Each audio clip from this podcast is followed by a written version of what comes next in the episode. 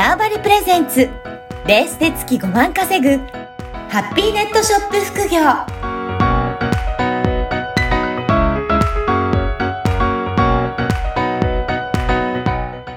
こんにちは、小ラボの岡田です。こんにちは、可能性を広げるネットショップアドバイザーの小城です。小城さん、今回もよろしくお願いします。はい、よろしくお願いします。ちょっと小城さんのツイッター、ちょっと拝見させていただいたんですけど、なんか新しい取り組み始められてるようなんですけど、これ何なのかちょっと今日聞きたいなと思ったんです。 ありがとうございます。興味を持っていただいて。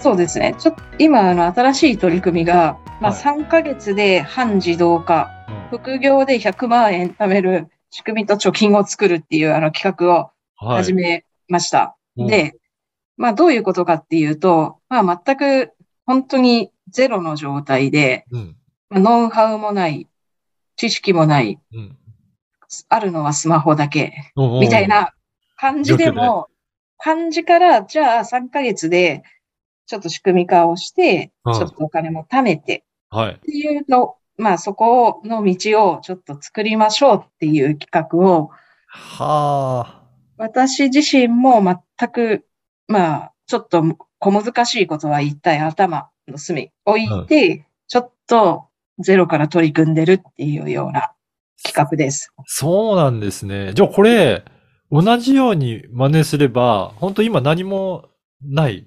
本当に始めたばっかりっていう人でも同じようにやっていけばいけるんじゃないかっていう、そういった実験的な取り組みってことですか？そうです。で、もちろん私は一回同じことをもうこれ昔もして100万円作って、で、そこから、作った資金で一個新しい事業を始めてるので、やり方はわかるん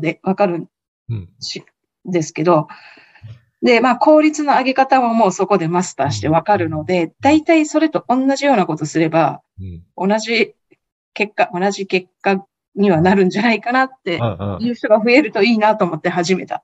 そういうことですね。だから、そのあたりを、再現性のあるような取り組みにしていってるっていうことですかね。そうです。なるほど。これじゃあ、どんどんこれやっていく人を増やしていきたいっていう思いもあるんですかね。そうですね。増やして、このやつを増やしていきたい。で、あとは、これを私は100日も毎日続けるので、100日続けたら、それを、今ブログとかにも書いてるんですけど、本にしたい。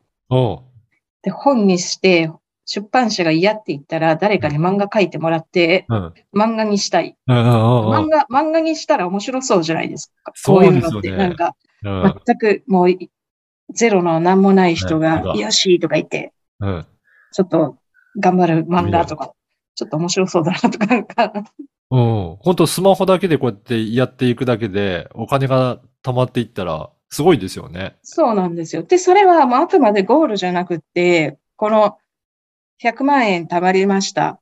で、それは、そこがもう、じゃあ100万貯まったからゴールじゃなくて、それをじゃあ資金にして、何か新しい仕事を、仕事というか、事業を始める。そのための資金をまず稼ぎながら、やりながら、経験しながら、お金と経験を一緒に貯めていこうっていう企画です。そうなんですね。そうですよね。だからそこのできたお金を使うんじゃなくて、そこからさらに自分のその事業というか、そのお金をさらに増やせるような取り組みにしていくためのステップなんですね。ステップを踏んで、で、全く、例えば起業したい人がいるとして、全然0円からでも今起業できるけど、できますし、どっかのお金借りてきてもいいけど、どうせなんか起業したくって何かをしようと思ってやってるんだったら、経験とお金両方貯めた方が、いろんなことが、いざ事業をやった時のスタートがすごく早いっていうかスピーディーになると思うので、そういう人たちを増やしたいっていう純粋な思いと、あとは私も今いろんなこと取り組んでて、まず、海外市場を少し開拓していきたいんですよ。で、やっぱ海外のことって全然ちょっと昔やったことありますけど、うん、ただ人にじゃあ教えれるだけ、海外輸出ですね。のノウハウもないし、うん、まあ、そこをもう自分はちょっと勉強したり、経験を積んでいくためには、やっぱりお金も必要になるし、うん、で、そのノウハウはやっぱりまた学んだら、自分の、まあ、いろんな人に共有していきたいから、うんうん、まずこう自分がすごい学ぶためのお金が欲しいですよ。で、私はもう100万っていうものを自分の学ぶためのお金に設定して、うん、そこからじゃあ海外にちょっと打って出ようかなみたいな。うん、まあだから全部ついでっていうか、はい、自分のお金貯めたい。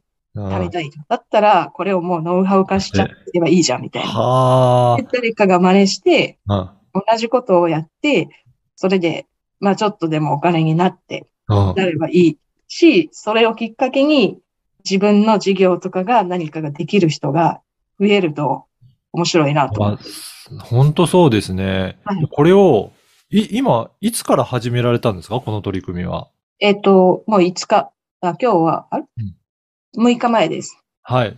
なので、今、その結果をリアルタイムにツイッターとか、はい、あとブログとかで発信されていらっしゃるっていうことですね。はい、そうです。はい。いや、ぜひぜひこれ、チェックしていただいて、皆さんもどんな感じになって進んでるのかっていうのを興味がある方もいらっしゃると思うので、ぜひそこもチェックいただきたいんですが、これ、じゃあ、今後は、これですかね、どんどんこういった形で情報も発信していくので、皆さんにも知っていただければいいということですね。そうですね。知ってもらって、知ってもらって、なんか、同じことをやる人が出だしたら面白いなと思って。そうなんですね。はじめ、これ、取り組む、一番最初って何をすればいいんですか？何もない状態で。はい、まず、家に帰って、3時間ぐらいちょっと、ゆっくりして、まず掃除をしましょう、一旦。自分の周り。はい。そこから始めます。お部屋の掃除からが、まず始めるところなんですよ。まあ、これだったら、あれですよね。特に資金もいらず。何もいらないです。できちゃう。3時間ぐらいちょっと集中して掃除した方がいいと思うんですけど、やるなら。はい。で、掃除をする時からも始まってます、この計画は。お、そうなんですか。これ掃除したら何が生まれてくるんですかね。はい、まず、不要品が生まれてくると思うんですけど、不要品、ただにこれいらないものっつって出すだけじゃなくって、ここがポイントで箱3つ用意します。3つですね。はい。はい。で、1つは、不要品出てきたら、これはメルカリ用。ヤフオクで売れる用って、まずこう。で、あとは本当にゴミ。っていう3つに分けていくっていうことから始めます。これ、ちょっと、メルカリ用とヤフオク用って、これ2つに分けるっていうのは、なんか意味はあるんですか？はい。これは私はもうスピーディーに効率を上げてお金を稼ぐってことをしたいので、もう無駄なことは一切しないくって、っていうことは、もう商品見て、これはヤフオクで売れるなと思ったら、もうヤフオクに出しちゃう。これメルカリ、ヤフオクは売れなくてメルカリの人が好きそうだと思ったらそっちに出しちゃうっていう振り分けをしていきます。そうすることで、商品の単価が上がる。まあ、売れる単価が上がるっていうことになります。じゃあ、それぞれの特徴があるということですね。メルカリで売りやすいもの、売れやすいもの。そうです、そうです。ヤフオクで売れやすいもの。売れやすいもの。はい。これ、一般の人はどういうふうに見分けると、なんか基準とかありそうですか？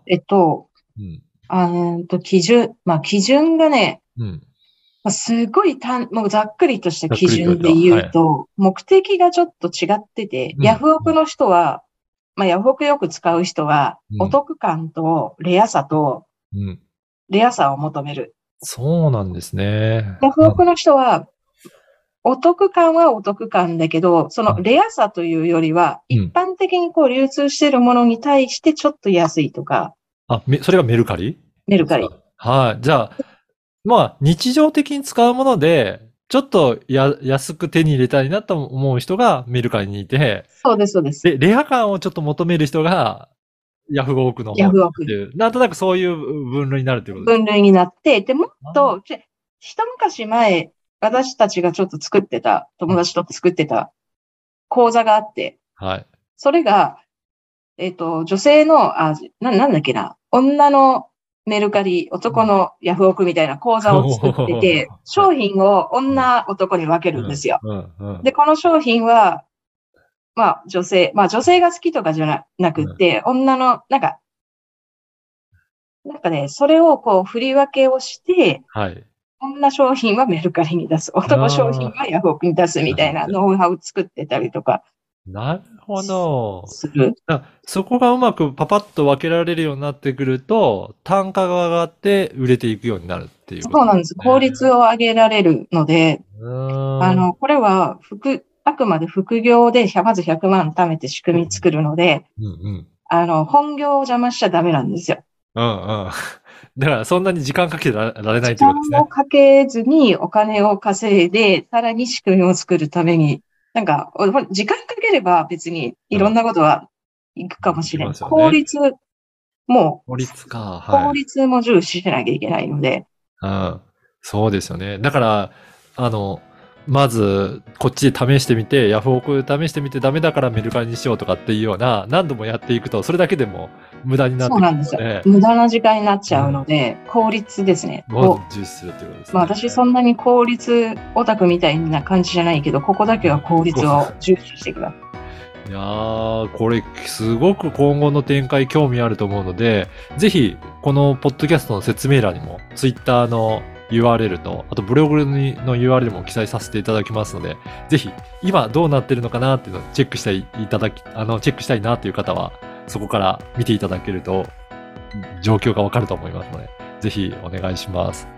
はい。おじろさん、今回もありがとうございました。ありがとうございました。